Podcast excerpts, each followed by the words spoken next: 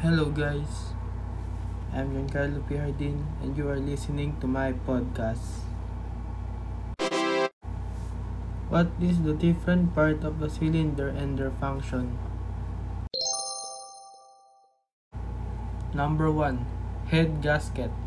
This is the part found between the cylinder head and the engine block. A cylinder head gasket is a set with bolts to the top of the engine housing. It is usually made of steel metal. Number 2. Intake and exhaust ports. The intake and the exhaust ports are the parts of the parcel of the cylinder head. The intake manifold function to channel air through the passage in the cylinder head into the combustion chamber. Number 3. Cylinder head valves.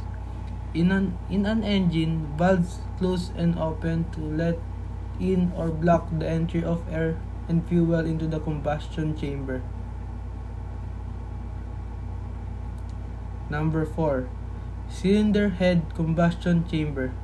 The cylinder head part list cannot be complete without mentioning the combustion chamber. This part can be said to be the core of the engine. Number 5. Spark plug. The spark plug are found in the gasoline engine. They convey electricity to the combustion chamber to ignite the air and fuel mixture. Number 6. Fuel injectors.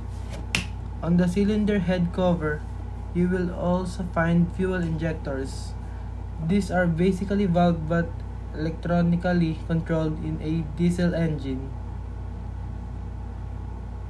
Number 7. Cylinder head camshaft. Overhead camshaft or OVC cylinder head house the camshaft. On these cylinder head types, the camshaft works to the opening and closing of the valve in a timed manner. Number 8. Other cylinder head parts. The cylinder head cover also contains the pathways for coolant to cool the engine and the oil for lubricant purposes. Cylinder head ports design vary just like the head designed to to do, especially every type of construction aims to making the part as efficient as possible.